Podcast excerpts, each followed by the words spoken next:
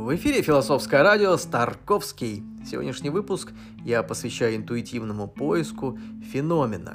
Так для чего же дается человеку дар интуиции?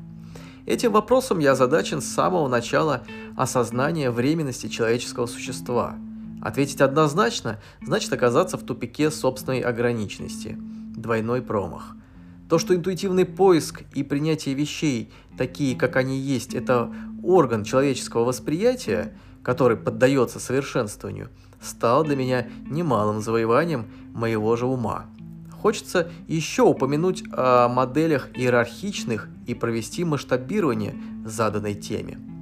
Способность верно, правдиво отражать и реализовывать замысел впереди идущего пути философа – это и есть наука, малыми шагами совершенствоваться на пути к Творцу и к потенции реализации замысла на свой счет – только так в муках умозрения и может родиться ясность, которая ведет к условной добродетельности и оправданию жизни человеческой. Другими словами, путь взращивания интуиции – это попытка соблюдения закона, из которого я произошел.